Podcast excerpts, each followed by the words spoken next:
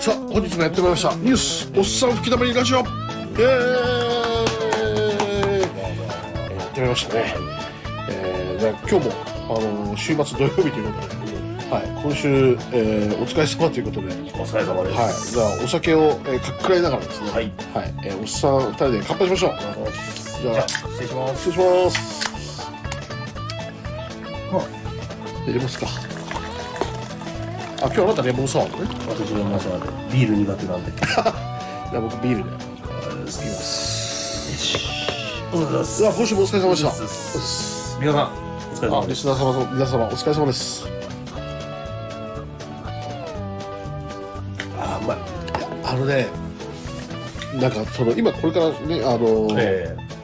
まあ喋っていく前に、えはいはいはい。先に話したいんですけどちょっとおはいくすななんだ自由だなスギ花粉だっけあ、ヒノキですかヒノキ花粉で、えあの鼻がやばいですねえいやーもうね、花粉症の人はもう地獄ですよ。だからもうちょちょっとこう喋りづらい状況なんですけどなるほどね。はいちょっとあの、鼻かみかみということで。そうですね。ティッシュを片手に、ええはい話させていただければと思い皆さん、ご勘弁を。ます。はい、よろしくお願いします。よろしくお願いします。で、今日のお題は何から、ニュース、何から。そうですね。なんか、いや、今週なんか僕、まはあい先週なのかな、はいあのあの、印象に残った、はいあの、話題だったんですけど、はい、カリフォルニアのね、はい、あのーまあ、ちょっと貧困層といってはちょっと悪いですけども、はいあの州法で、はい州の法律で、はいあの950ドル以下での、はいえー万引はい、きは、えー軽微な、はい、えー罰にしかならないはい、ということで、で実際に あのーうん捕まえたりしても、はいもうすぐ釈放みたいな、はい、はい。っていう状況らしくてですね。すごいよね。そんな動画を見まして、な、なんでそうなるのまあまあまあまあ、要は、アメリカは、あれですよね、超インフレ。ああ、はい、はい、アメリカだがすごい高いじゃないですか、うんうん今って、ね物事は、うでも、食にあぶれてる人たちは多いわけで、そうだよね。ですね。うんだからやっぱり、あの、貧富の差っていうんですかうね、ん、うん、うん、うん、それはものすごい大きいのかなとういん、う、うん中で、多分、日本以上にその、うん。なんでしょうね、食えない人たち、ああ、そうか。あ実質的にお金を持ってない人たちは多いんじゃない。ないかとあ、いそっかうことが原因なんですかね、おそらく。そうか直近のね、アメリカの経済指標のね、ええあの消費者物価指数も、ね、今どんどんもうあの悪い指標が出てて、うんうんうん数値も下がってるから、はいはいはいはいもうもう完全にもう景気後退っていうのがもうそうですねげもう現れてきてるよね。そうですねああなるほ僕はだからさらにこう深掘りしていくと思うんですけど、どはいはい。そういう数字じゃ見えないところの層っていうのが多い気がするんですよああ、そうだね、もちろんね。あのーうんまあアメリカはすごい多民族国家というかね、うんあのいろんなところがいろんな人が来るあの国ですから、うん。実際にはそのほら不法入国者っていうのも全体の5%ぐらいがいるって言われてるんですよね、はいはい。だから実際その人たちってこう市民権がなかったりとか、はいはい。まあ、不法にこう仕事をしてたりとかはそいこに暮らしているっていうだけの方もはい中にはいらっしゃるんでしょうけど、はいはいはいまあ、そういう方たちとか、はいスラムとかはい。の人たちっていうのは、消費者の物価指数というとか消費物価指数っていうところでは測れないところにいるんじゃないかなとああ、もちろんね、そうだね。うんうんだから事実上それってうん何の意味がある数字なのかなってのはちょっと思っちゃいますけどね、はいはい僕はねそうだね。んまあ、特にそうね庶民なんかこう数字で表せないからね。そうですね、うん一部のね、うんあのーお金持ちだけが買ってる金額だけをうんうん指数として指数関数として表してしまったら、うんめちゃくちゃすごい国になっちゃいますけうどん、ね、でちょっと前にあのーワールドカップがあった、はいね、カタールはいあそこなんかもねうんすごい国ですもんね、うんあのカタール人は2割うんあの全国民の2割ぐらいでしたっけね確かあもう超移民国家だで2割ぐらいの人たちは全員金持ちなんですよねああはいはいカタールでう生んまれ育った人たちは全員金持ち、はいはただ残りの8割とかっていう人間たちは全部移民、いうんうんうんネパールとかうんうんうん周りの,、うんあの移民が、移民というかまあはいそういう要はうん仕事を求めてくる、うんうんはいあの出稼ぎ系の人たちですよね、そういう方たちが8割でその方たちのお給料って日本よりも低かったりするらしいですねあんあな国そうあんへなーものが高い国で。だからやっぱりもう貧困層の方が多いんだねいやーだから日本にいるとね、うん見えないですけど、ねその貧困層っていう部分ってね、まあ共産だもんねうん、まあぶっちゃけ日本は共産主義だと思ってます けなど、うん、るほどね。だからね今回のその映像とかはい。石郎さん見ましたあ、あの、カリフォルニアのっすよね。そうそいや、すごいよね。警察も止められないからね。そうですねじゃあチャリンコで、えだってその黒人さんが えスーパーのは中いにはいはいはいいや、ふでであの物を取るにしてもね、はいはいはいあの別に普通に入ればいいのに、ええやっぱりたくさんね、ええもうあのもぎ取っていきたいから商品を、はいはいはいチャリンコでスーパーに侵入してるってのがめちゃくちゃウケて、ねそうでも警察止められないからただじ動画撮って、まあねそうねだから一応悪気はあるんでしょうねそうだね悪気はあるっていう現れの早く帰りたいとかうんそうだっねていう現れがなんか感じられるところがあるんだなあとそうややっぱり目は気になうるんだよねんうん、だから実際なんでそれが本当に起こってしまうのかってことですよねそうですねなんでそんな州法が通るかそうなんでいやなんか僕もね正解かどうかわからないですけど、うん見た中でうん一つ、あこれかもしれないっていうのはうん日本と違ってアメリカの刑務所っていうのは、えっと、結構その民営化されてるはいはい要は企業が運営してる、はいあの刑務所はいっていうのが多いらしいんですよ。ああなるほどねだから州の刑務所っていうのはもちろんあるんでしょうけど、はいはいそれよりも民間の刑務所がはい多いらしくてですあね、あはいはいで結局そこが、うんえっと、もう満帆なんですって。ああプリズンブレイクがワンパンだもうもうもうもうはい常になるほそどねうそう、はいはいはいあのプリズン・オブ・フーだからもう全部がこうもう入れないなるほどねぐらい犯罪者が多いあのマイケル・スコフィールドさんもびっくりだ、まあまあまあまあ彼もねだってわざと入ってるわけそうですそれはからねねそうそうそうでも日本でもそれってよくあるじゃないですか、はいはいあのー食べられないから、うんわざと万引きしたりとあかああったねねなんかみ警察密着24時だっそうたそうそうそう昔うそんうねあの悪いことしてうんうん捕まえて、お前なんでやったんだと、うんうん刑務所に行きたいんですうんそうそうねいや僕もでも頭いいと思いましたもんうん当時子供のう頃んうんね、うんだって食べられなくてうん寒くて死んでしまうようなとこだったら仕事も一応もらえてそうだごね飯もらえてうんあったかくてういうことを聞いてれば一応生きていけるんで環境で意外と刑務所って医療もしっかりしてるかだらからもねちろんもちろんもちろんもちろんもちろんそうですよね、うんって思えば入るっていう選択肢っていうのは実はセーフティーネットになってるのかなってそうだねねうんだから多分アメリカ人の多くの方ももしかしたらそういう方は多いんじゃないかなってああそっかうんで満タンになってしまってうんうんうんやばいねそれえー満タンってになってるのかなって、うんって思ったら結果的にうんもう受け入れ不可うんうんうんそうだね能、うんもうじそゃこあのセーフティーネットが、ま、もう、ま、ねうんそうですよね容器が満タンになってるわけでしそうょそうそうじゃあどうすると新しいうん犯罪者が現れたらそうだねどうしますもうどうしようもないわけですよ、やばいねええっていう現状っていうのが多分今なんじゃないかと、なるほどねはいはいはいはいだからその州の法律も、うんもうそのね満タンだから、うんだまあなそういうえー、ねうんもう950円以下だっけ、うん、950ドルでだかドらル以下のね950ドルっていうのは10万円ぐらいですよう日ん、本あそうだね10万円う超えんますそねう10万円超えてるね今の円換する、うんまあ、給料がそれ以下の人は、うんうんもう好きなだけまあ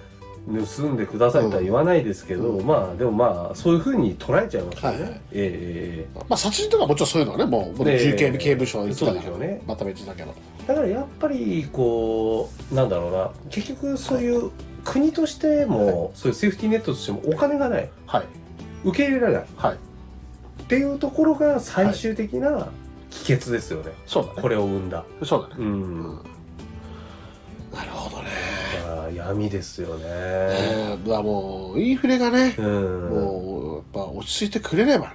まあインフレだけの問題じゃないと思いますけどね違うかねで例えば日本のその生活保護もそうですよねうんうんうんあれは刑務所ではないにしても、うんセーフティーネットの一環としてそうですねあれですらもう限界点まで来てるってよく言われますよね、うん、うんねもうしゃねあまりに受給する方が多すぎて、うん、うん、だから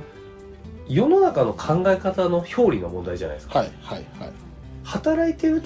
働いてお金を得てっていうものがスタンダードにあった時代ではなくなっちゃったんですよねねもうね変わっちゃったよね、うん高齢化だしね、ううんん少子化だしそ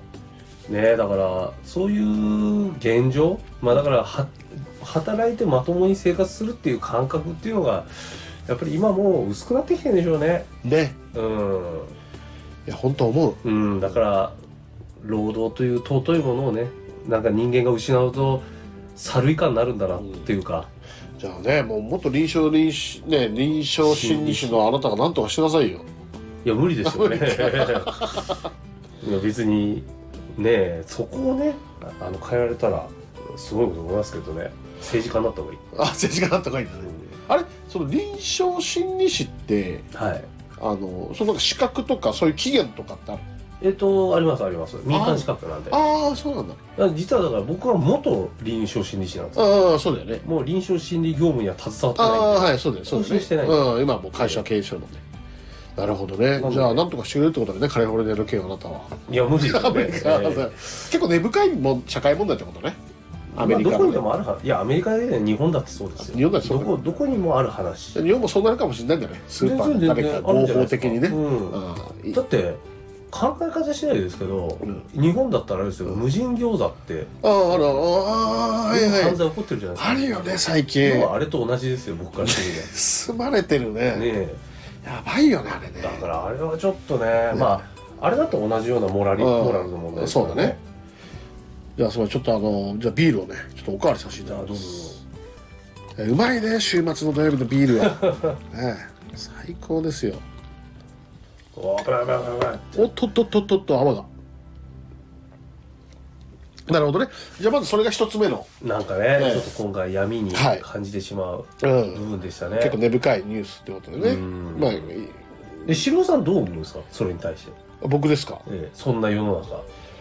いやもう結構世紀末だよねだってある意味北斗の剣みたいな、まあねね、感じじゃないですかスーパー入って盗んで、ね警察も手出せずにそうですねねの北斗の剣の2歩手前ぐらいな感じですよ、まあまあまあまあ究極で言ったらねねだからルローニケンシンでいうね、瀬田宗次郎の宿地の2歩手前みたいな、うん よくわかんないよくわかんないですけどねまあまあ まあまあ近づくのは早いんだろうなそうそうねまあねまあなんかこの件に関しては相当本当に難しいと思いますはねっきり言えばこの社会問題は根深いからね根深いうん、だからあのー何かを変えるっていうことうんが例えばすごい真面目な話をすると、はいはいシステムを変えますとはい例えば食料の生産量をもっと上げます、はいじゃあみんなが食べられる100%はいみんなが食べられるものがあるとしますはいじゃあそれで解決する問題ですかとはいそうじゃないと思わないですか、うんこ思れっいてますねはい思いますね要はですけどこれってもっと人間のモラル的な部分うんそれこそ心理的な部分にうん依拠するもんだと僕は思ってて、うんうんうん働きたくないだとか、はいはい例えば差別だとか、はそういうなんかもっと根底にある人間としてのはい平らな部分だとか、うんまあ、7つの大罪とは言わないですけどそういうものがあるんじゃないかなここにはってうんうんうんそうだねうんうんなんかみんなじゃあ人間が働かなくても食べていける社会になったら人間の欲ってなくなるのかなってえー、でだからベーシックインカムの導入もえでなんか似てるよねまあある意味ちょっとねうんうんそうそういうことですそうそういうことだよねそうそうそうそううん例えばじゃあみんなに20万円うん最低限生活ができますよっていう20万円が配られたとして、うんそれで人は満足できるのかそこだよね、ううん欲がなくなるのかあれベーシックインカムがもしね、まあ、まだ今試験的にね、ちまあ、少まあ少数の国やってやるってけど、るところもあれ基本的にはでも生活保護っていう概念もなくなるよねなくなるなくなるででもう一律なんだよねだかなるほらど例えば、うんまあまあまあどこまでどうするかっていうのは分かんないですけど、はい日本が、はいもしやるとしても、はい例えば医療費のうん保険、保険もなくなるとか、うんうんそうだねそうそうそうそううん導入することによってねだからそういうものを分からないですけど、まあ、そういうものっていうのがあったとして、うん人間はじゃあ人間を羨まないのか、ああはいはい僕はそんなことがないと思っててうんうんはいはいなるほどねいや多分一部の人はいは本当にそれだけで十分っていう人はいると思うああもちろんねうんうん多分僕もそういう人間の一人だと自分では思ってるんですけどでもそうじゃなくて人よりももっとうん良くなりたいとうんかもう野心というか欲というかそうですねね向上心というか、うん向上心というかねまあ、まあいい言い方とか悪い言い方いっぱいあると思うんですけど、うんもちろんそういうものとか人を陥れてやろうとか、うんうんうんうんっていうこととか、もう裏切ってまだ俺はのし上がるんだとみたいなか、ねまあのし上がるにしてもそののし上がり方、うんうんもっと楽をしたいうんとうんか、うんうんいや例えばブランドものを持ってる人がいたら、うんブランドを羨む気持ちっていうのはうん誰にでもあるわけじゃないですか、うんあるねじゃあそんな世の中だったらブランドがなくなればいいじゃないかっうんうんうんてなるじゃないですか、うんでも絶対そうはならないじゃないですかそうだね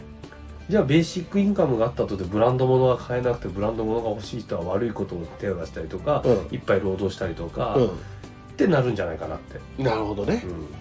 まあねだからベーシックインカムがあろうとはいあまりまあそのセーフティーネットがあろうとうんわかんないです、うんあの資本主義の中ではね金持ちは金持ちでいたいだろうし、そうだねまあ、いろんな思いはだから人間がやっぱり決めるんじゃないかな、そうだね人間それぞれがねだからまあなんか正解はないなってそうだね難しいねだからねっていう勝手なねわかりましたことを思ってますじゃあそれがえーねえー一つ目のニュースということでねはいじゃあ二つ目のニュースはいかがします2つ目のニュース、えー、そしたらですねちょっとニュースサイトから拾ってきた、えー、東横キッズがですほねうほう5000円で売春をしてるらしいです5000嘘でしょいやらしいですよ、 5000ねえー、16歳少女 えー、まあ警察なんかこう2022年12月もう今から4か月ぐらい前ですか、はい45ヶ月ぐらい前に、えっとはい一斉補導がはいあったらしいんですね、はいでその時にいろいろとこうやっぱ補導されて、はい家に帰りなさいとはい言われたみたいなんですけど、はいはいその2ヶ月後ぐらいだから今年の2月ぐらいですか、はいはいに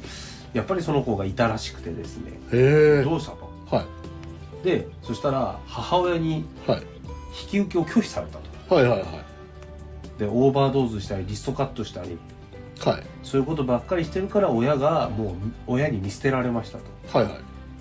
で、えー寂しくなってやっぱりここにしか来れなかっいなるほどねたただ誰も助けてはくれないから、うんえーまあ売春をして、うんうんはいはいはいレンタルルームで売春をして、あレンタルーえムでねーはい売春をして1日5000円まあ1日じゃないか1人5000円ぐらいもらってますと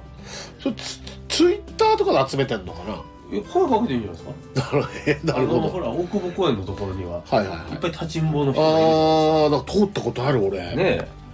あるあるあるえいましたいっぱいなんか夜のね、え9時ぐらいかなはい9時10時ぐらいに、んまああのね新宿でちょくちょくこうたまに飲む時もあるんでね、うんうんうん僕も、うんこう立ち寄る時あるんですけどでやっぱりこうあのあそこの職業職安通りってあるじゃないですか、はでいあそこら辺にこうなんかタクシーとかでねええこういろいろねそこから降りて、はいそっちの方が行きやすいじゃないですか飲み屋そ街うそうですね、うん新宿歌舞伎町だと、はいでやっぱと嫌でも通るんですよ職業うん職安通りから、はいはいはいこう歌舞伎町の中入る時って、はいはいはいね、あそこ西武新宿線だっけ、のところですねで長年とかから、ね、入ると、えまあ、通るとめば通れるじゃないですか大久保、えまあまあまあまあ真ん中ぶっちぎって病院とかねはい大久保公園はいはいはいでそこに公園通った時やっぱいましたね、あ大久保公園のところに、あそこねだから黒人とかいたよ気のせいいっぱいいますよねだからいろなんかねうん女性もちろん日本人女性もたくさんいて、うんレディーボーイもいましたよあいたいましたねあ本の当確実にこいつレディーボーイだったあのレディーボーイってオカマですねなるほどねオカマもいましたね、はいはいはびっくりしましたねいやもうもう多種多様だね 確かにもうだから 性のグローバルあのワンダーランドといえば大久保公園なのかもしれない、でそうだね なるほどねあじゃあそれも遠い遠いかもちょっとほらこそれこそ、ね、歌舞伎町の中じゃないですかまあでもあれなんじゃないです かしてる場所はあの辺なんじゃないですかああなるほどねうんえそれそれちなみにいくつぐらいの子だっけ、 16歳の子らしいい、や未成年ばっかりでしょそうだから嘘でしょいやいっぱいいるでしょ未成年だあれ18歳以上でしょあその買収もね買収はしちゃいけないけど買収はしちゃいけないけどえ嘘でしょいやいや本当でしょ16歳がえ5000円で、まあ、なんかその手とか口とかでえねうんうんあのまうん何かをねあね何かをね、うん、や,、まあやいやそれ捕まるじゃんそれいやいやもちろんもちろんもちろんいやいっぱい捕まってるじゃないですかああ捕まってるか、うん世界各国で まあ、そっかだから別にありきたりなすんごいポピュラーなことだと思いますよ僕は。であと俺もう一つそれ気になったのが、ええなんかその行き場所が誰も助けてくれないっていうキーワードうんがすごい気になって、だあから親も見捨てられたのかな、はいはいはいはいみたいですね、うんなんか引き取られなかったと自称してますけど、なるほどねどどうなのその社会そその社会問題うん、まあなあごめんなさいでも途中には施設にやっぱり一回送られたみたいなああ送られたんだね、ええはいは多分あの児相っていう児童児童相談所、い児童相談所、ええでうんあの保護施設っていうのが、はいはいでそこに送られて脱走したらしいですまあまあねなんか多分や嫌なこととかねまあねああまねあまあだから流れとして法的な問題は一切ないですよねうんただ脱走してそれをやってるこの人の問題ですよね、はいはいはい分割して考えるとねなるほどねまあもちろん親の問題でもあるんですけうど、んうんうんなんか一概に流れだけを組むと、うんなんか非常にかわいそうな子みたいなうんうん感じで見えますけど、うんうんぶつ切りにして考えた時に児童、まあその施設で馴染めなかったっうんていうところっていうのをうんどうにか自分でするべきことでもありますけどね、うんうんうんそれは学校でもそうだし、はいはいはいはいね中学校でも小学校でも学んできたそのこと、うんはいまはあいその教育の責任がじゃあ誰にあるのかとあかあはいはいはいはい自分なのか親なのか、はいはそれは教師なのか、うんそれはもう答えはないものだと僕は思ってますけどいそうですねうんまあ要は協調性がないんですよねあそのこうにうん当事者の女のうん子女の子もねだからまあどういう道を取ってもこうなったんじゃないですかああまあこうまあここにはい帰結するとは思ってないですけど、はいはい何かには帰結するようなものはあるんじゃないかな、はいはいはいそういう子たちってはいはいなるほどねうんまあちょっとかわいそうだよね俺から見てたらなんか誰も助けてくれないっていうキーワードが出てるからそれは自称ですよねまあそうだねうんもちろんね助けは出てるんじゃないか出てるのかななうんだってさっきの施設内でも助けはああそっかそっかあるんじゃないかな例えば自分でさっき言ってましたけどリストカットとかオーバードーズとか、うんうんそういうのをずっとやめろって言われてもやり続けてるおオーバードーズって何薬を大量に飲むああだからそう睡眠導入う剤んいやいやあのー最近は結構なんかうんいろいろまあここでね、うんあのー薬の名前出すとあれですけど、うん市販薬とかでもうんいっぱい飲むと飛ぶんですよあそうなんかななんだっけパンシロンとかあパンシロンはちょっと胃薬だから違いパまンすシけロどンじゃんでもまああルのールルとかまあまあいろいろあって、はいまあ、それでも僕が中学校だからもう相当前からありましたし、へえそうそうそうそうあの瓶買ってきてう、うん、棚から全部ん何千円とか分買ってきて、ん何万円分とか買ってきて、うんそれをガバガバ飲むんですよ、うんうんその飛ぶんですようんで酒と一緒にああそっかそっかそういうことか、うんはいはいなるほどね薬局の薬でもね過剰摂取したらそ飛うそぶうってそことうねそうその過剰摂取っていうのがオーバードーズですああなるほどね英語弱いからね、あそうですねなんかいたね俺昔なんか高校時代いたわ誰かなんかふざけてしかもそれ酒とやるとさらに飛ぶみたいなそうそうそうそうそうそうなんかそういたねブーストするっていうなんか遊んでる俺の同友人でああなるほどねだから結局そういうのをやめないとか、まあなんだろうさっきのモラルの問題と同じですけど、やっていいことじゃないじゃないですか、はいはいそうだね普通に考えてねそうだね要は決まりを守れないうんことをやり続けて、親がもうとうとうと手手を焼いてはいはいはい諦めた、はいもちろん親にもあの、看護義務というかはいきちんとあるから、はいしなきゃいけないのも、はいそれは親が悪いし、えそれはもちろんねでももちそれろんをねやり続けてうん注意をしてもやり続ける、えー子供にも問題はあるし、そうだねうんまあ、注意の仕方がなんかあるんでしょうけんんんそど、うだから多分僕結構その臨床心理士としてあのいろんなご家庭と向き合ってきましたけどはまあ今は臨床心理士でないしこれは守秘義務の中だから言いますけいど、はいはい僕のい僕が一般的だとかい普通だとは思ってないですけど、はいはいそんな僕でもはい不登校とかうこういう非行に走るんうん子供うんの環境、はいまあ、要は家ご家族とかはいっていうのにははいご家族なりのうん問題はめちゃめちゃありましたよあああったその家は異常だなああ異常って言葉をちょっと使っちゃいましたけど、はいはいちょっと普通ではないっなるほどねていうのはよくよく感じてましただかなるほどねらもしかしたらうん子供をそうやって切り捨てる親うんうんうんうんうんい親自身にも問題結構あるんですよねやめちゃくちゃあるあるよねうん素人でそのあなたみたいなそういう臨床心理士じゃないけど、うん私は、でもなんかねそれね親 の親が悪いよいや全部親が悪いと思う結局ね、うんまあねよく言うじゃん育て方が悪い、うんうんうんそうですねうんそうそうなんですよね結局こういう決断をしたっうんていうことのうプロセスには育て方があるわけでん、もちろんね育て方自体が悪いからそうなるっていうのはあると思う、うんそうだねうん、だから まあ誰が悪いっていうなんかその決めつまあ本人だまあ本人だって16歳って言えば意思はいろいろあると思うんですよもう、うんうんでその中でやっていいことやっちゃいけないことを分別ある程度はついてるはずなんですよ、いや俺ね16でしょ、うんちなみに俺ついてなかったのよその犯罪とかそう16って犯罪なんて世の中ないって思ってましたもうなんかあまああもちろんねその今言ったようについてる人もいれば、う結構そのまだ完成されてない人たちも16歳の代でそうって、うん多分いそうだな自分俺がそうだったそかっらかそっか、うんそっかもちろんそれが年齢とともにね、うんやっぱりその確率で差がねもちろん薄まっていくと思うんでねまあね、うんまあやっていいことやっちゃういんけなそいうことそのうそ分う別がね、そう、うん、そうか俺16の頃むちゃくちゃだったねなんかそれこそですけど犯罪っていうもの自体はあるとは思うわけじゃないですかいやそうだねしその人を殺してしまったりとかね、うんうんそういうのはダメだよっていうねいうん例えば何か物を盗むとかうんあの例えばその薬局で書いてあるうん大人が言うことの言いつけをうんは守らなきゃいけないとか、あーすなんか最低限あったけどやっぱなんか俺の友人とかはね、うんうん中学校とか、うんうんちょうど16だから高1か、うんやっぱりなんかこうで平気で万引きとかね、うんうん、なんかあったよねうんうんうんまあだから環境ですよねそうだね、うんなんかそこがいい悪いってのははいなんかあんまり定義したくなはいうんまあまあまあ確かにねあのーそうですねいやまあおっしゃる通りかもしれないですねまあまあだこの子の周りとかそういうもの自体もいけないしまあ引いていけばこういう世の中も良くはないし、うんうん、うん、うんだから何が良くないって言い出したらキリがなくてそうだねそうそうなんかねすごいちょっと話はずれるようなところなんですけど、うんもうこうやって誰かが何かが悪いっていう原因を探っていくじゃないですか、はいよはいく人間って、はいはいはいそうですね結局帰ってくるとこって自分なんですよねあまさにブーもう人間ブーメランみたいなねうん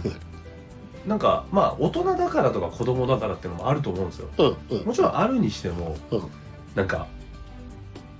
最終的にそれを決断してそういうふうに判断して行ったのは自分じゃないですか、そうそうですね、うんそうですね子供であれ大人であはいれ、はいはいもちろん子供の時はその判断がつかないとか、はいはい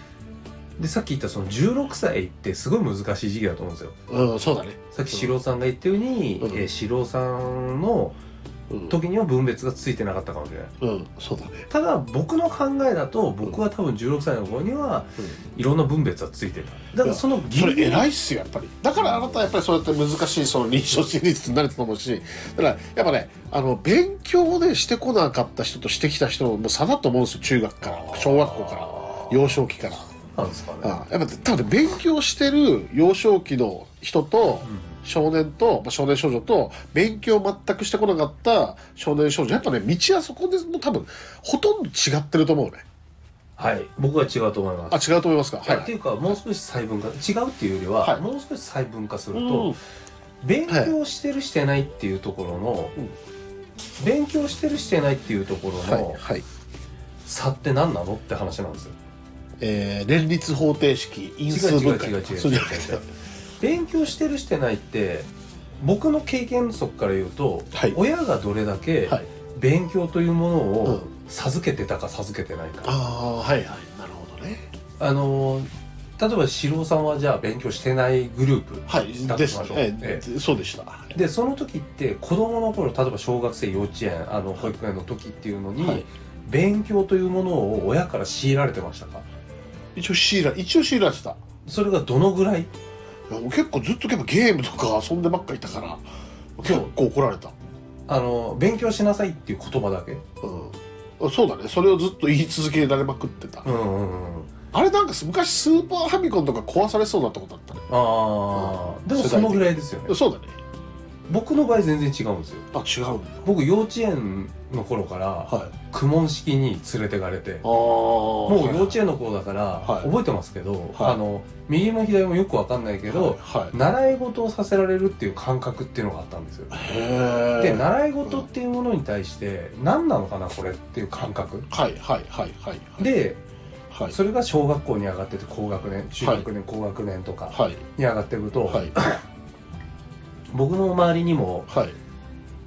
塾に行かない人とか、はい勉強しない人っていう人たちもいました、ああはいはいその子たちは楽しそうにいつも遊んでるんですよえー、ああそうだよね学校が終わるとうんそうだよねで僕はかくいう僕はうん勉強だったりとかスポーツだったりとか習い事を週6回入れられてたんですえー、あてめちゃくいやめ大人より大変だねそいれやまあだからそれをうんどう思うかっていうのはうん人それぞれだと思うんですけどあまあそれうだがね結果的に僕は普通のことだったんですああまあそうそっかそそっかその環境にもうねそう馴染んでるからねうかくいうじゃあ逆にうん四郎さんの場合っていうのははいはい勉強をしないでゲームをスーパーファミコンをやってることが普通な んですよそうですねずっとストリートファイターと昇竜拳と波動拳ばっか打ってたまあ僕も打ってましたけどねああそっか僕も全部が終わって夜の2時間だけはゲームあがあしてそいっんでかその10時間やってたのとは2時間やってたのとの違いってことそうそうそうそう8時間の差があるってことそうねそうそうはいだから変な話なんですけど、はいどこにスタンダードを置くかの話だと思うんですよ。はいはいこはれっいてはいでだから別に僕勉強ができる、まあ、やってきた人とやってこない人って、はい実ははい親のエゴだったりするんですよ。ああなるほどね僕すっごい感じてるんですよ今それはいはいはいはあのというより前あの臨床心理士の頃もそうですし今もそうですし、いはいはいい、ろんなご家庭を見ることが僕は多いんで、うんうんあれなんかちょっとごめん話それるけど、はいあれなんかそういうなんか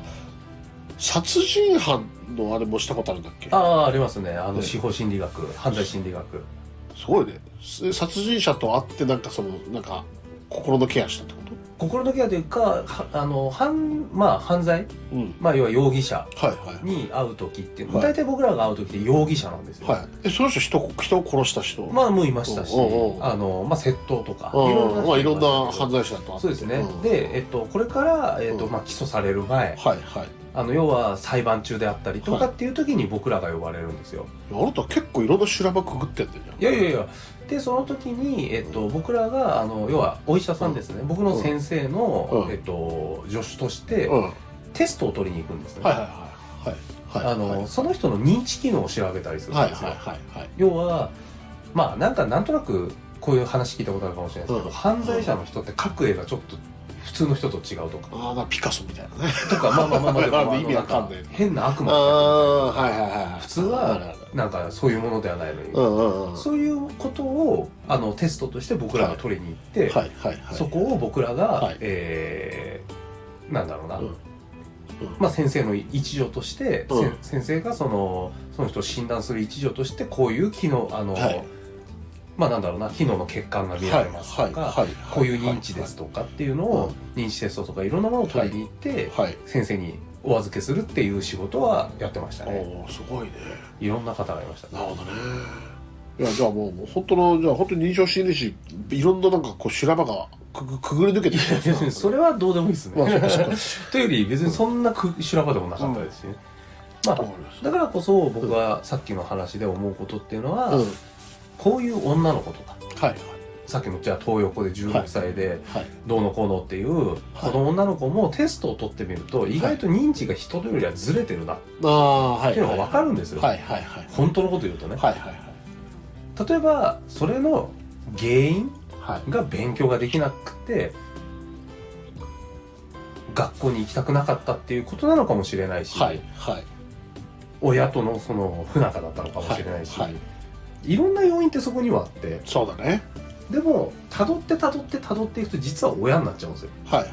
なるほどねまあそうだよねままああ、産んだ親がねまあいろねんな責任を背負わざるを得ないそうだからまあ僕はそれだけで済ませるの嫌いだからこういうこと言いますけど、はいあとは地域のせい、ああ育ってきた環境ってよく言うよねそううん本当にあるあの本当に聞いてる方で不快に思われる方がいたら本当に申し訳ないですけど、うんうんやっぱり教育的に高い水準の地域とやっぱりそのそうではない地域っていううんのは、うん僕が昔その、うんなんだろうな日本一頭のいい高校と、えー日本一バカな高校が両立してる市とかがあったんですよはいはいはい某市県にはいはい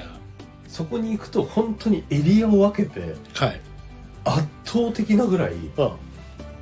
その子供たちの感覚が全然違うんですようんなるほどねびっくりしますもちろんあのその日本一まあ日本一じゃないにしても頭がいい高校っていうのは、はいい、ろんなところから来てますけどはいもうでも全然違うんですようんうんうんうんもうななんだろうなある一定のラインからひ人が違うんですよあなんかだからあれだよ例えばなんかこう何かを議論してる時にすぐカッとなる人と冷静にね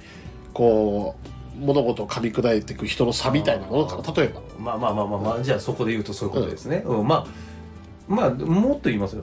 本当に今は申し訳ないこと言いますあのまあこれお蔵入りになってもしょうがないと思うんでそれはもう塩さん判断してもらっていいんですけど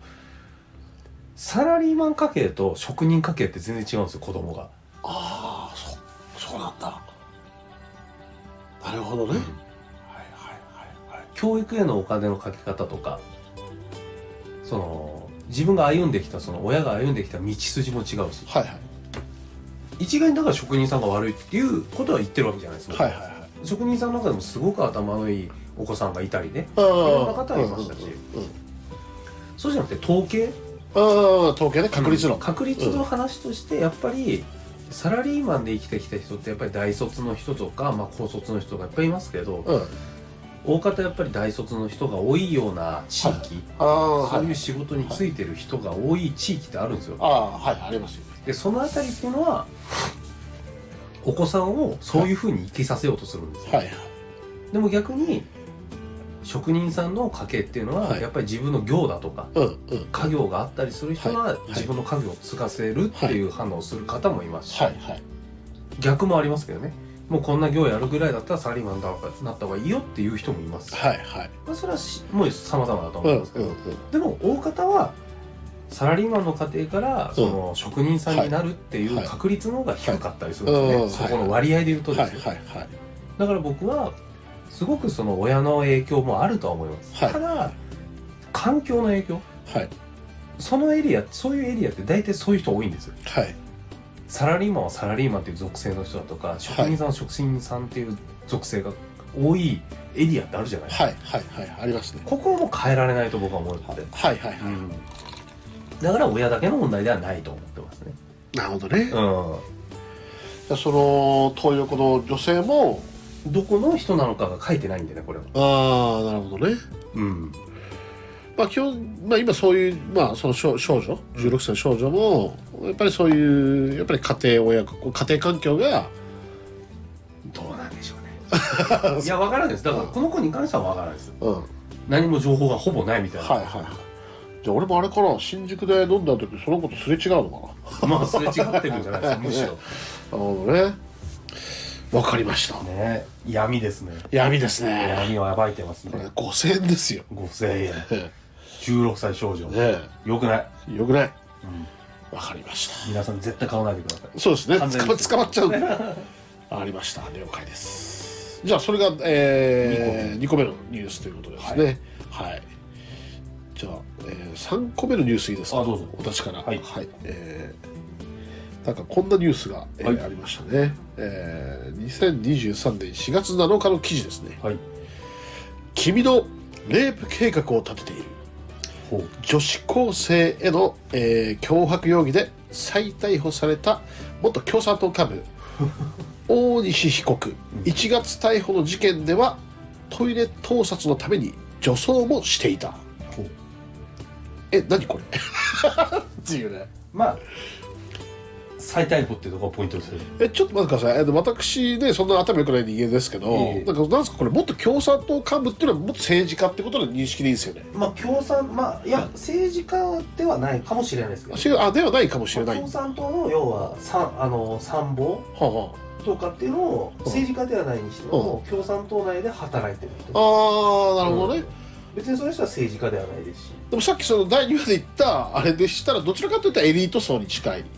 まエリートとか勉強してきた人ってことねまあしっかりとまあまあまあおそらくだだおそらくね,、うんねはい、あのなた言語がないうんあなたの見立てでは、うん見立てではねそうですねはいはいじゃあそんな人が、えー今みんなで君のレイプ計画を立てていますは楽しみにしててね2022年10月20日あはいこんな文あ去年かえこんな文章が書かれた手紙がーえ JR 市川大根これ千葉県の方だよねー多市川分ですからね市川のねの、えー駐輪場に止められた女子大学生の自転車のカゴに入れられていたほサドル部分には体液が、うほうえー発見した、えー当時女子大生がえ言葉にならないほどの恐怖を感じたであろうことは想像に難くないーはいそんな卑劣な行為をしたのは元共産党千葉お書いてある、はいはい共産党千葉県委員会書記長ああああえ初ー期長は大西渡辺被告42歳あこれえ僕の一つ上じゃないですそうかそう今まだ若いですよねまだ若いですね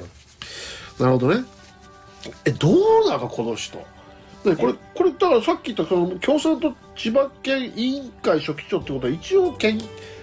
県議員かないや県議員ではないでもないんだあのまあん千葉県の千葉えー元共産党千葉県委員会書記長いやあれじゃないですかあの千葉県のその共産党の、はいっていう会社に勤めてる人じゃないですかああなるほどね要はですけどへえ県議員とかではないです間違いなくでも一応勉強してきたエエリート層みじゃたいなないんですかねまあはいまあわかんないですけど、はいはいまあ大にしてよくある話ですよね、やばいよねやばいっすかやばいだっていやびっくりしたのがあのー、ねやあっぱまあここうどの部分のやばさですけう、このサドルに体液つけるっておかしいと思うんですよどう ーんそうか僕が多分ね性犯罪者を見すぎてきてああなるほどねそうなる多ほど分ポピュラーなんですよはいはいはいはいまだまだいいなってはいはいはい思っちゃう人はいなんで、はいはいなるほどねそうかそうかやばいですね、いやサドルに体液っていうん、や変態でしょってでも駅でよくいるじゃないですかああの女の子のスカートに体液くっつけて逃げるやつあ確かにいるよねえそれもやばいんですかまあちょっとえそれは体液をつけることがやばいんですかそれともなんだろうないやだあのなんかねあどのの部分がやばいかをちょっと説明欲しいです、なんかこう仕事だったらわかるんですよ、うんねなんか撮影とかのねはいはいはいそういう台本通りだよね、ええ撮影だったら、でそれをなんか己の欲求でそのままこう人の迷惑になるどうかもこうか構わずに、うんうんうんこう現実にやる人たちがある意味すごいよああだからまあそれは痴漢とかもねそえっ、と痴漢とか、まあなんだ盗撮とかうはいそれをこの現実にやってる人たちってなんかもう全然クレイジーだしあーすげえなと思あって逆にある意味一定の尊敬したよね、まあまあまあまあよくできるよねまあまあそうですよねそうじゃあちょっとレベルを下げたこんな言い方をするうと、はいはいでちょうどさっき出たからこういう言い方するんですはいけど、はいナンパってはいどうなんですか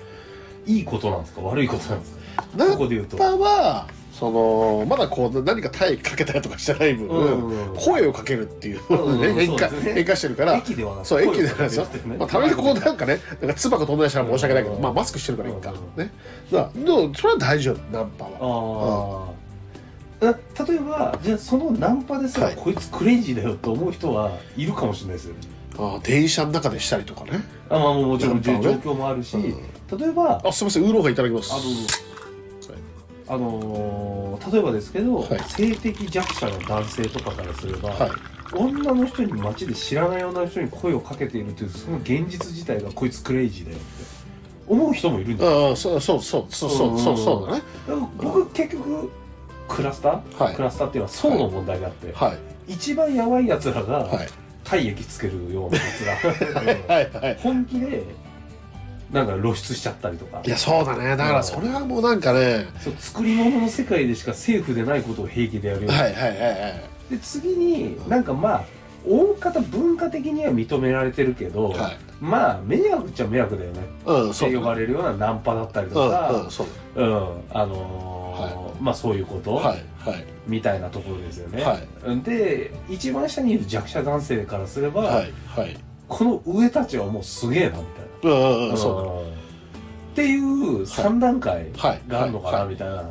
ージだったあ、んですうよん僕かそらすればそういやもうまさにそんな感じだと思いますよ。はいでも僕ここで面白いなと思ったのがあって、はいこれ臨床心理士的な意見なんはでいすけど、はい。この一番下にいる層が一番上に上がっていくんですよえー、えどういうこと？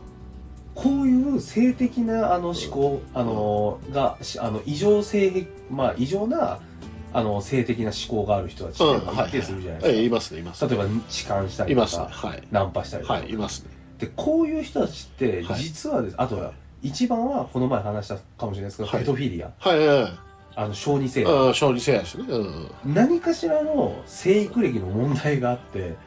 そういう女の人と普通な関わりを持てない人たちがそういうところに飛んでいくんですよ真んああ中はスいはいトップ。するんですよ、まあそうそうそうそうそうんはいはいはいはい。だから意外と面白いのが真ん中にいる人たちさっきの3段階でいたら、ええ宿場でいたら、はいはい。宿場あの竹の人たちっていうのは意外と普通な人たちなの、あなので、ま、ま私なんかはねナンパしたりねうん、もう地区のねそうそうそうそうそう、んはいはいただ一番下の層ってのは、はいそもそも女性との関わりはないけど、鬱屈したその女性のはいへの憧れだとか、うんそういうものがあった時にでも声はかけられない、うんうんそうだねま、真面目な恋愛ができない、うんってなったらもうしょうがないから、うんえー体液をかけてやろうマジ痴だ漢してやろうマジだっていうところで自分の願望充足を果たすわけですよそんなとこに現れるの現れますえだってこれだとそう思いませんじゃあちゃんとしたこの、じゃあこれが事件化しないでこの女子大生とはいその42歳の、えー共産党書記長元はい共産は党い書記長がは出会うにはどうしたらいいと思います、いいやもう C 竹雄さんが綺麗怒った方がいいし違う違う違うそうこの2人をハッピーエンドを迎えられるように四郎さんなりに、はいえー仕組んでみてくださいどういう出会いがあってどういうでもお互いはどっかが知ってたはずじゃないですかうんそうあもちろんもちろんもちろん知っねてたはずじゃないですかもちろんそうじゃなかったら狙わないから、っもちろんねてことはこの後あこの人可愛いなって多分元書記長が思ったんはいだよ、ねは女子大生に対して、そしたら四郎さんだったら次何しますこの女子大生に対して、いいやもうおいや俺だったらいや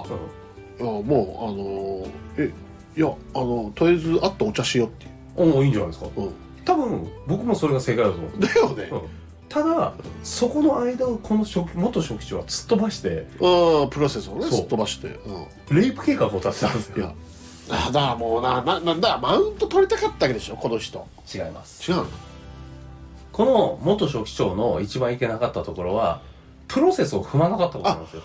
はいはいはいはいすっ飛ばしてねそうんうんうんいやう例えばですよもう付き合って3年間んうんの彼女がいたとしましょうんう、うん4年間その彼女に対して、もう君へのレイプ計画を立ててるんだ嫁さんに 対していや言わないですけどはい言ったところで笑い話なんですよはいはいはいはいじゃないですかはいはいはいなるほどねだって相手のことをもう34年とか1年2年知ってた中でそれ言ったら何言ってんのはいはいはいはいでもしかしたら本当にそういう正義があって自分はそれが好きで付き合ってたんだったらもう知ってってなるだけのはい話、はいはい終わるじゃないそうですね知らない人からいきなりレイプ計画を立てられてるなんていうことを聞いたら引きますよええ普通に考えてだか頭悪いよ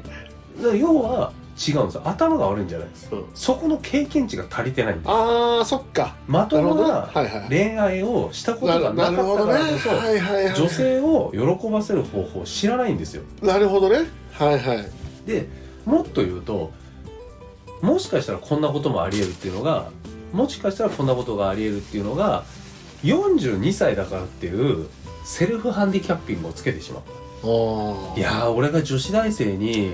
なんか声かけるのっておかしいよな42歳だしはいはいいやーもうこれも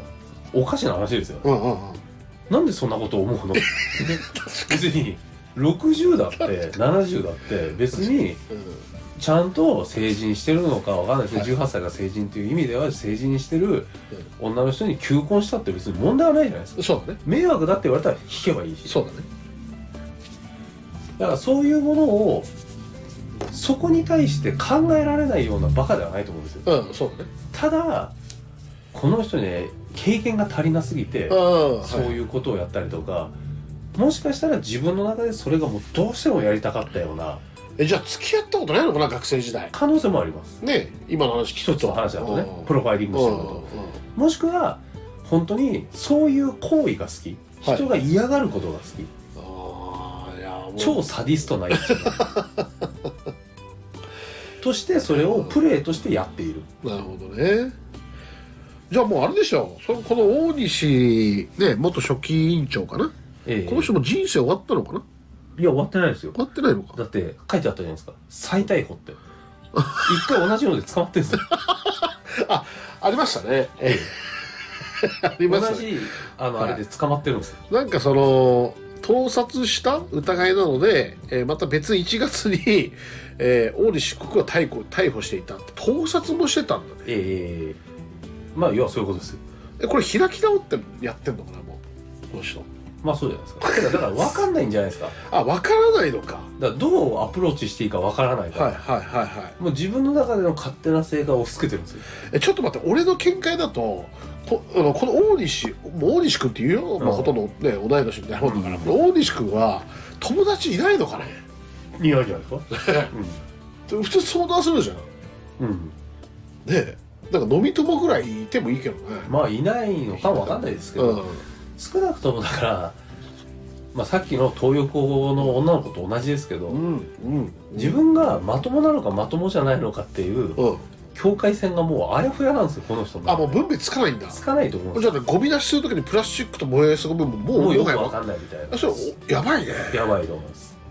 でも人間ってそんなもんじゃないですかうんうんうんうんじゃあ四郎さんが、はいえー大企業のプレゼンにいきなり行ってくださいと、はいはいなぜか任せられて、はいはい行った時にはい分かんなくなって、はい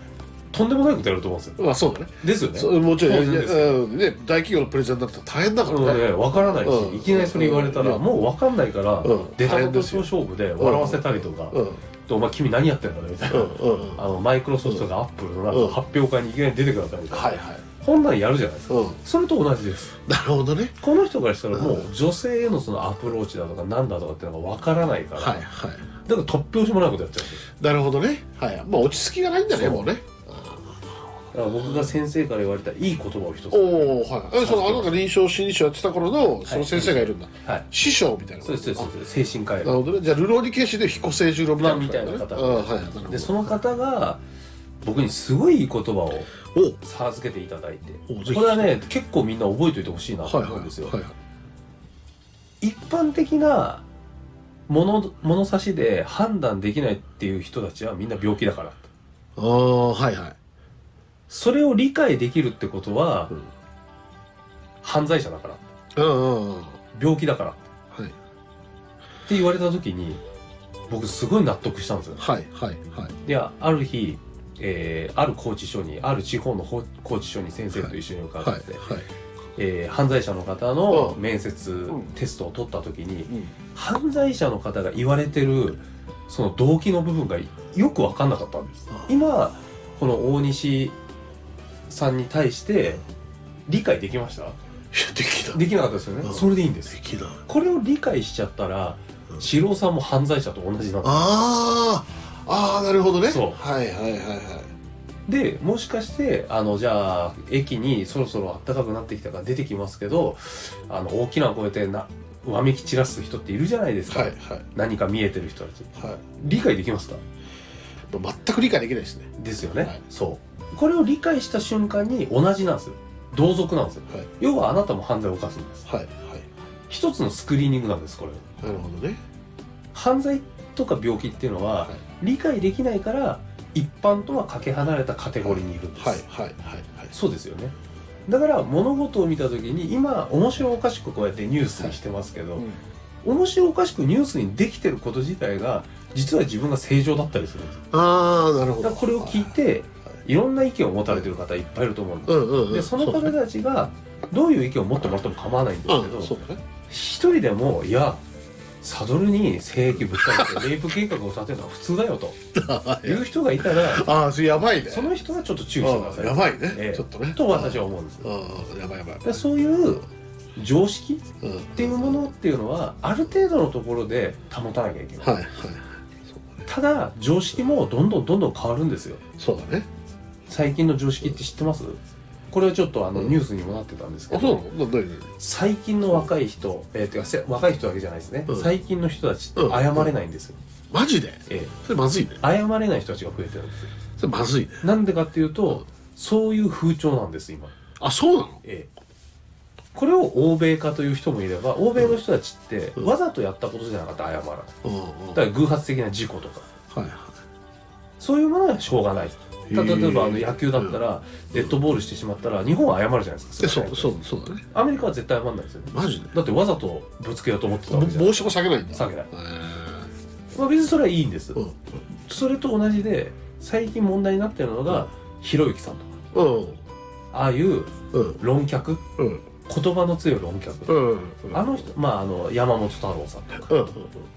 あのまあいろんな方がいらっしゃるんですけどねうんでやっぱりそういう方たちがもう謝れない謝らないっていうスタンスで論破していくっていうのが、うんうんなんかかっこいいと思ってるんでしょうね、はいはい世の中の人たちが、はいはいはいだからそうやってあの謝れない人たちが増えてるらしいんですよ、うん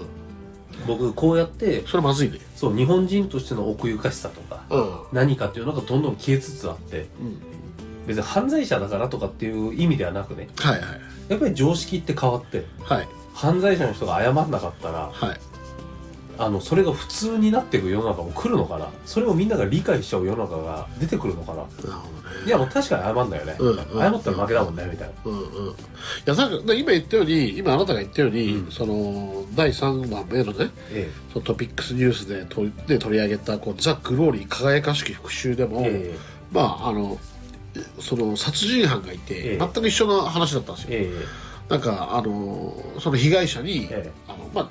あ、殺すんですけど、ええその父親をね、え首をかっきって、えでそしたらその被害者の息子と母親に「いやーおお父さんを殺してしまって申し訳ありませんでした」うんで私はでもあので毎日送る送ってたの手紙、はいはいはいで私はあのあなたのお父さんを殺した時のこう首首のなんかあの血血しぶきが飛ぶねあの音とか、はいあのその生きたい人間の瞳の、んもう白目を見くるねあの瞬間がたまんなかったんだとか、わけわかんないことそうそういうの似てて今のね、うんそうまあ、ちょっと人と違うよねまあねそうですねまあ人と違うまあねもちろんね違わないと犯罪を起こさないですからでだからそれをしかも手紙で送るとバカかって思うしねでもそういうのが現実にもあるわけじゃん多分まあまあ全然あると思いますよいやもう本当になんかラジオの趣旨変わっちゃうんであいやあんま全り然全然僕はあうんの言わないですけどなんか世の中のその性犯罪だとか、はい例えば殺人刑事事件のことだとか、うんそういうことっていうのはあのー本当に皆さんの見たことのないものってうんいっぱいあるんですよ報道もされてないものとかね、うん、みんなが知らないような言葉だとかはいはい例えばネクロフィリアって知ってますまあね日本じゃほとんどないですけなどんか犯罪としてなんかあのゲームのグロいグロいキャラでネクロモーフみたいなのにああそうそうネクロっていうのは死死んでるあーはいはいみたいな話ですけど、ネクロフィリアっていうのは死んだ死体しか愛せないあーやばいねあの、うん漫画でいうと殺し屋一であったねそうそうそうそうそうそうんでそういう創作の中でしか現れないじゃないですか、はいはいあとは銃感とかねはいはいあの獣を犯すとか、うんねうんあのそういうものが日本人っていうのはすごくなんか閉鎖的というか、うんあんまりない世の中で生きてきてる、全く興味なかったですねうん、週刊僕そうそうそうそうそうそうだからまあそれに何か覚えてしまったらあなたもその一員だからああはいはいさっき言ったよはういにはいあーはいはいだから馬となんか女性女性がいて、うんあのあのオス馬と、はいはいなんはかいやってるのを見て、うんうんで全く立たなかったですね、うんいやいいんじゃないですか、はいだからそれが普通ですから なるほどねじゃあ、うん僕普通ってことね うん僕も普通だと思うなるほどねはいはいだからそういうものっていうのを知る方がいいのか知らない方がいいのかっていうのもあるわけですよあ変な話ですけど知りすぎてるとまあ一つの正当策っていうんですけど性がちょっとおかしくなっちゃうんですよーだから今インターネットすごいから、まあ、早い段階で子供たちが、うん実はこうねおかしくなってしまう可能性あるあるある、ねいっぱいあるいっぱいあるいろんな情報が手に入りすぎちゃうから今言って言ったようにその循環とかも見れるわけでしょ究極で言ったらネねッ、トうねん、やろうと思えば、ねやると思うよだから別に例えばレズビアンだとか、うんあのうんーほんまあ、うんゲイとか、うんそういう、ね、スカトロとかねまあスカトロもそうだからそういうものって普通ではないじゃないですかうんそうだねでも一定数そこにしかポイントはそこなんですよはいそこだけなんですよその人たちって反応する場所がああはいそうそうなってしまっては意味はなくてはいはいという意味はなくてというかもう終わりですよはい今からますはいなんかそういうのがすごく情報が手に入って取捨選別をしていかないと、はい間違ったそのまあ別に宗教でも何でもないですよこれうは、んうんまあね宗教は同性愛禁止とかキリスト教とかね、うんうんうんうんあったりするじゃなういんですか、うんそういうものからずれて生きてっちゃうんですよ、うんうん我々ですが宗,、うんうん宗教の我々ですが、うんだからよくねあの同性愛は差別してはいけないってうん言いますよね、はいいや僕もいけないとは思う、はいでもどの部分でいけないのかっていうのは考えなきゃいけないなるほどねだってノーマルなはい性的にセクシャルに対してノーマルな属性の人たちがはいそういう同性愛の人たちに対して、うんえーすごくこう性的な目で見られたら嫌ですよねはいはいそれを、えーなんだろうな俺は嫌だよっていうこうと、んうんあなたとはこういうそういう関係だったら仲良くなれないっうんっていうことは差別ですかいやそんなことない俺はそう思う俺もそう思ううんです、そんなでことないもそれを差別だっていう人もいるんですようんまあそうだろうね人として否定してる、うんいやいやいやいやとうんそういう意味ではないなうんあなたがそういうふうに僕のことを見る以上は仲良くなれないだからはい性的な意味を排除してくれと、はいはいでもこれって良くないですかうん異性間でもうんクラス一番の美少女うんがいて、うん一番気持ち悪い男の子に、えークラスで告白されましたうんこの男の子、まあ、振られたとしたらうんこの男の子って大体いじめではないですけど噂になってうん女子からはぶられますよねそうだねこれってうん差別ですかうんいや別にそこまで差別じゃないと思うねそれが同じことだと僕は思うんです、うんうんうんうんはい要は自分が好意を自分が好意を持ちたいと思ってる人間以外からうん好意を持たれると人間って嫌なんですああはいはいはいなるほどねそんなもんじゃないですかはいわかるわかるでもそれをゲイだとか、うんレズビアンだとか、うんそういう LGBT の人たちに対してはなぜか差別って言葉になるんですよ、ね異え性間では差別ではないのにねえだからみんなもっと頭を使いながら考えてくださいと物事に関してはいはいちょっと因数分解しろみたいなね因数分類というか似たものを考えてああああはいなんかね脳死してるんですあみんないやもうおっしゃる通りで脳死して あのレズビアンとかゲイとか LGBT の人たちを嫌いって言ってる全部差別なんですよはいいやもうおっしゃる通りで俺はそんなことはないうんとそうだねアメリカとかだともっとあれがねなんかもうちょっとオープンだろうないやいやいやいやそんいなやこいとなやあまあオープンはオープンですようんオープンはオープンですけどオープンなりに差別はもっとひどだい、からだからその2丁目っていいよねあの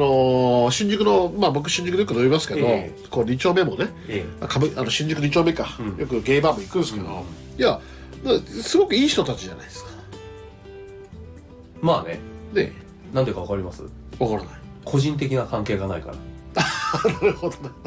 えじゃあいいんですよあのいい人だなと思って、いはいや本当にいい人だな何々さん何々さんはいい人だよって思っていすごい言い続けてたら ある日家の前にいましたいい人ですかあ俺の例えばねえこれそれそれは怖いよねそう、うんそうなるといい人じゃなくなるんですそうだえなんでいいんだってなっちゃそううねだからなんでいい人かって商売だからですよああそっだかからまあ確そこかをに俺俺もお金払っ枠を超えちゃいけてないもですお金払っても なるほどねそうだから別にあの底なしにいい人なんてのはう愛情だったりとかきちんとした愛情、うん異性としての愛情だったりとか同性としての友情とか異性としての友情とかをきちんと結べる人たちでないとんああそうだね実はうんまともな関係性ではないですはいそうだねもう本当に真の理解者友人なりね家族なそうり、ですねじゃないとね一定自分が望むものであればね、うん、うんそうそうですねだからそれ以外のものって全部迷惑なんですよはっきり言ってはい、はい、